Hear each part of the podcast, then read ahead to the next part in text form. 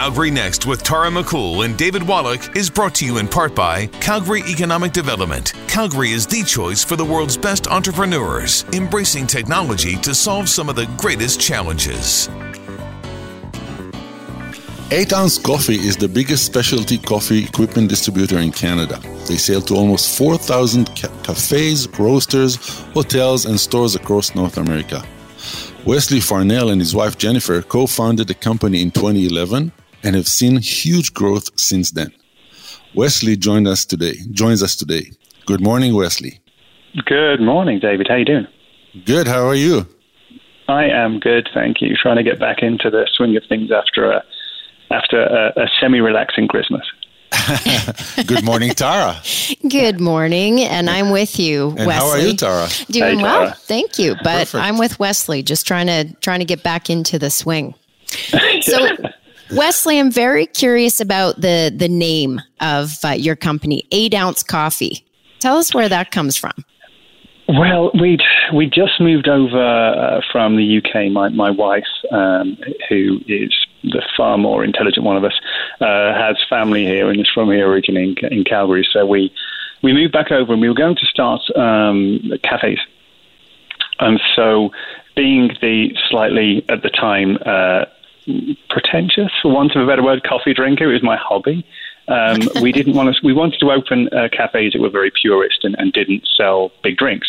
And so we wanted that to really be part of our identity and part of our name, which was eight ounce. And you know that was the biggest drink we were going to serve. It's how we felt we could best represent what we wanted to sell.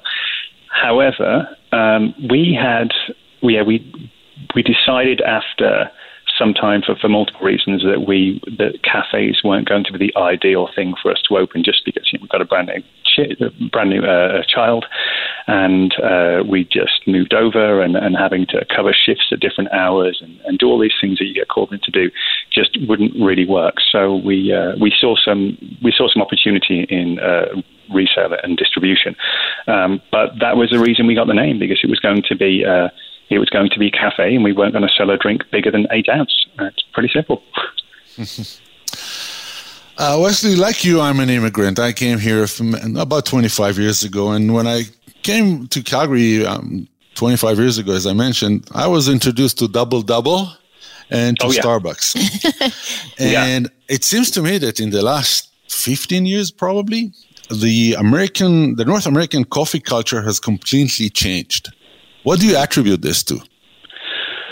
I think you can you can probably track any any gastronomic area, and there's there's always movement movements forward and, and more interest that goes into more those what initially niche areas become become expanded as, as people want to get a better quality, better experience. I think a lot of it has been there's been there's enough people in the industry in North America who wanted to bring a much better product. Not just the, the not not to say there isn't a place for the, the double double. It's Canada's most popular drink for a reason. Um, but I it think is- it's the cream. I think it's that cream Well, that does it. you think so? but perhaps that and the sugar. I don't know.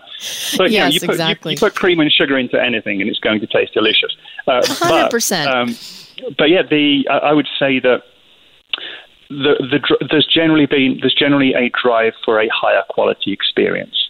Uh, and part of that is whether it's higher quality coffee, whether it's transparency, you know, transparency in how that coffee is sourced, sourced. I mean, that's been pushed by some really pivotal people in the industry over over North America. Uh, I mean, all I'd really do is look to look to Calgary, and, and the people who really kicked specialty off in Calgary uh, is is Phil and Sebastian, which you, I would assume you've been to and visited and know well. Uh, and, and those guys are they've done an amazing job, and they were they were really driving the forefront of coffee in Canada. Uh, and and from from them, uh, and I think there's other people like that all over North America, in fact, all over the world.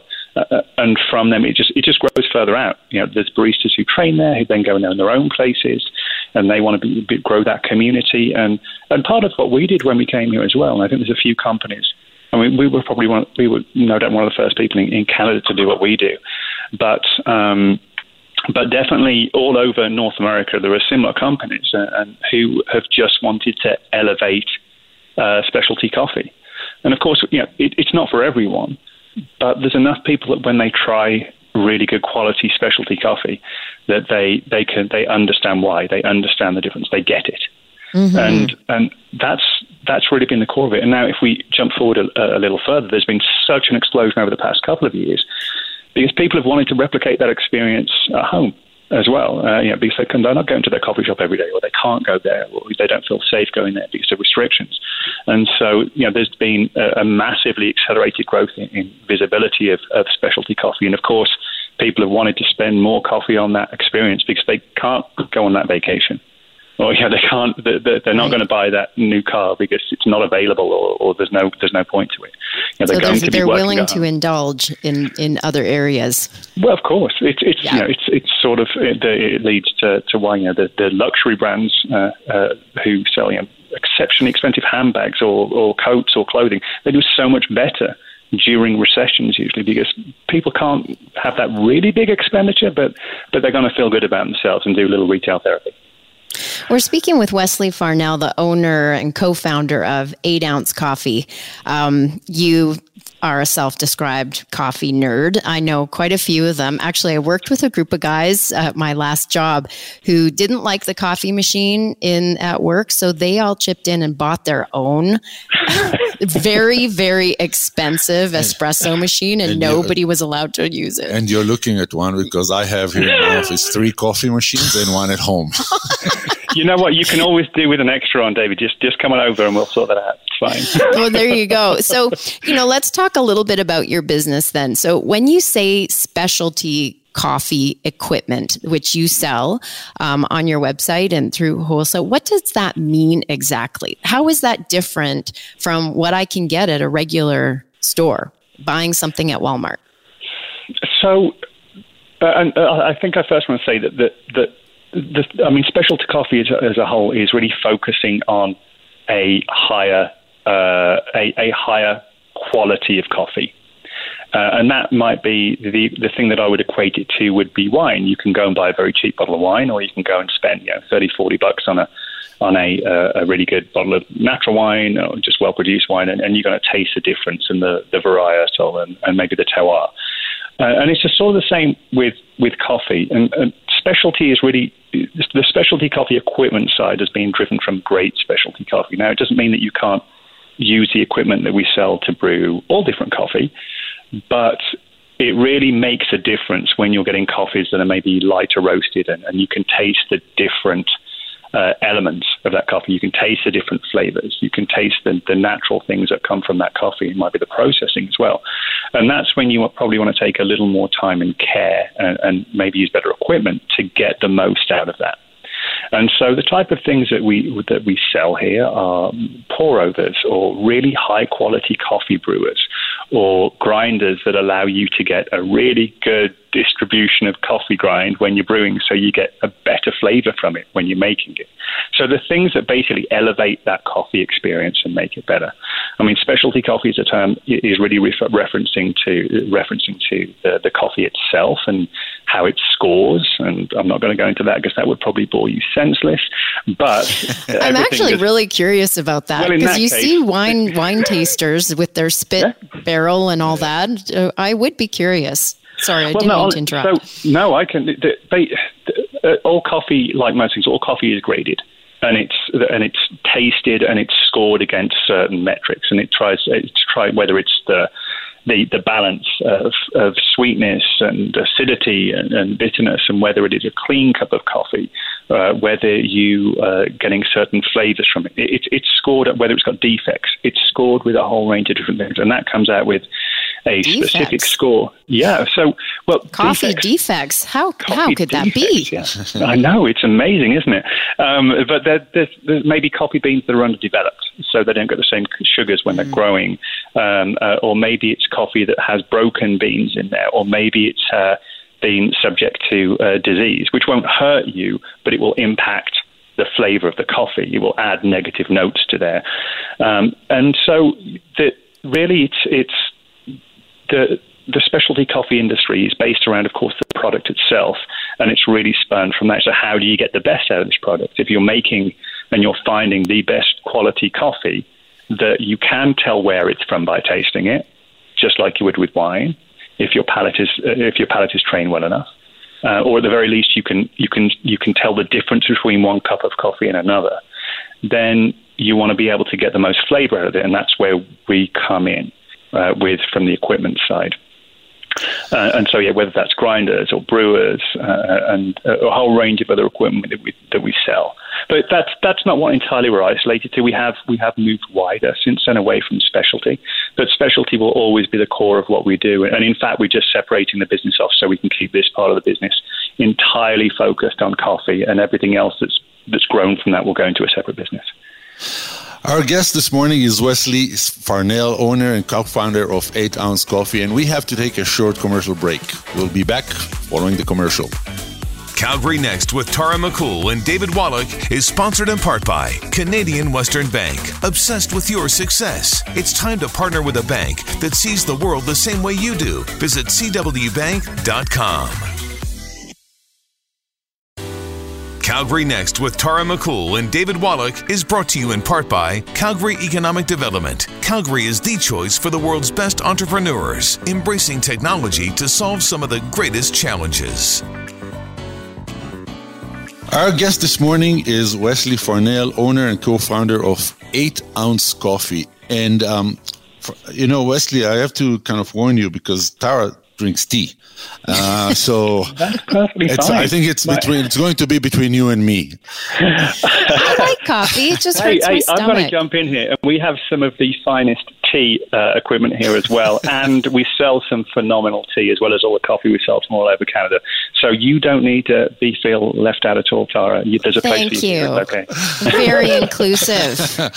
uh, yeah, that's the new motto in the city, right? Inclusiveness. Absolutely. Um, so, uh, Wesley, I was uh, browsing through your website and um, I noticed that you guys have kind of a showroom and classes. How can you guys help educate, you know, us on tea or coffee uh, and how to differentiate between the better, the worst, and, and how to make our experience better? Well, I think the first thing to say is, is, you know, fundamentally, I would say that one of the reasons that, that we've been successful is that we try and do that with everyone who comes across our path. So whether it's someone calling in for advice, uh, whether it's the right brewer, whether we don't have the right thing for them or, or it's not, we don't think after we've talked to them it's the right thing, we'll, put, we'll point them in the right direction. First and foremost, we, we want to make sure that everyone that we engage with in coffee actually feels better and gets something better out of it afterwards. So, you know, with regards to an education on on on uh, brewing and all those type of things, well, we do that naturally in everything we do every day. All of our team members are trained fully, and everyone is into coffee, and it's it's it's uh, it, that's just part of what we do culturally. Further than that, we we do have obviously before COVID we'd had a lot more classes going on, but what we have opened, uh, which was what we want to do in our new space that we moved into in April, is we have a showroom, but we also have a cafe here as well.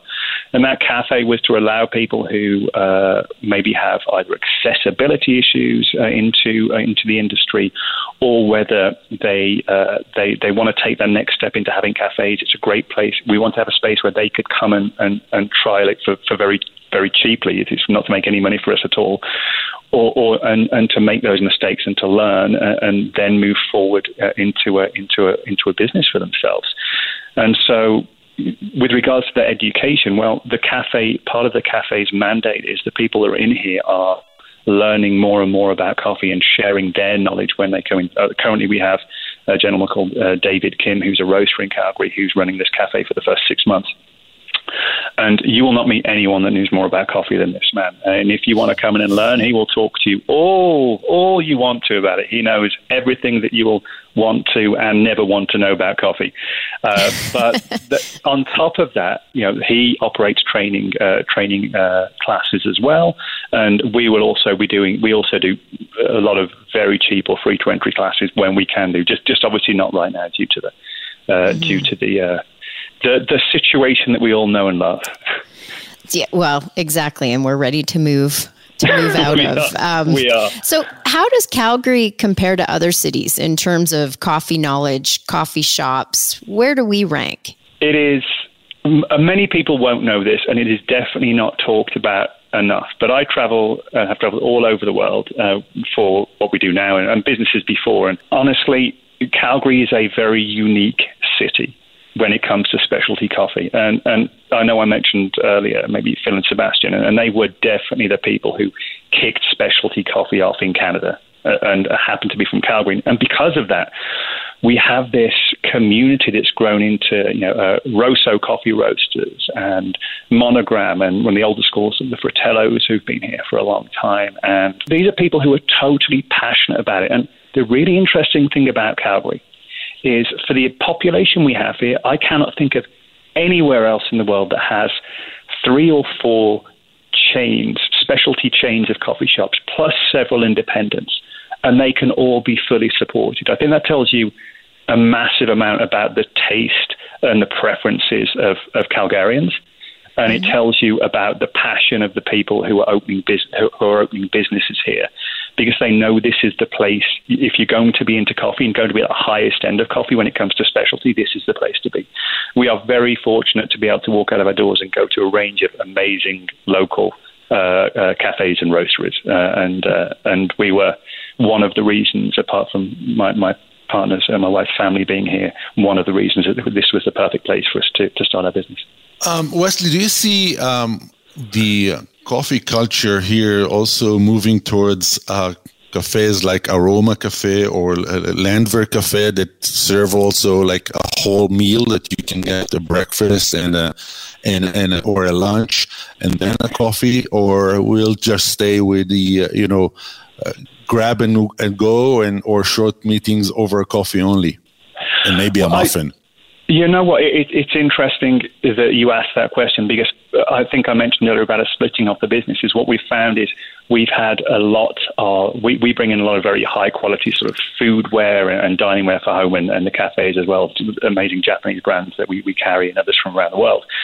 And, and a lot of the cafes, are, we're definitely seeing a trend of people buying more of those things because, frankly, to especially as, as wages increase and rents increase, that you know you've got to increase that ATV, uh, AT, uh, that average transaction value uh, at the till, uh, and of, course, a way to do that is through food. Uh, but I think everyone's been quite tentative to go that route before because there's there's a lot more investment and a lot more overhead.